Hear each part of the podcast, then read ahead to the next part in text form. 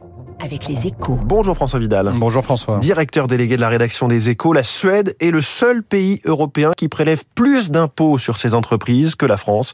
C'est le résultat d'une étude du site FIPECO. De quoi nourrir utilement, euh, nous dites-vous euh, François, le débat actuel sur la pression fiscale qui pèse sur nos entreprises.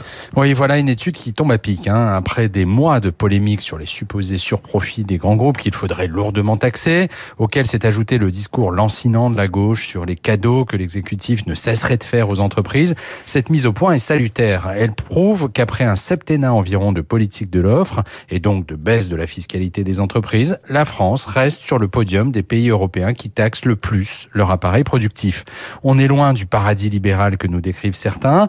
Très concrètement, hein, l'ensemble des sommes prélevées sur les entreprises représentait 12,4% du PIB en 2019. Mais alors quand même, on sait qu'il y a de nombreuses aides publiques hein, qui sont versées aux entreprises françaises, ce qui relativise le poids de la fiscalité? Alors oui, c'est vrai, hein, dans ce domaine, la France est également vice-championne d'Europe, derrière la Belgique cette fois.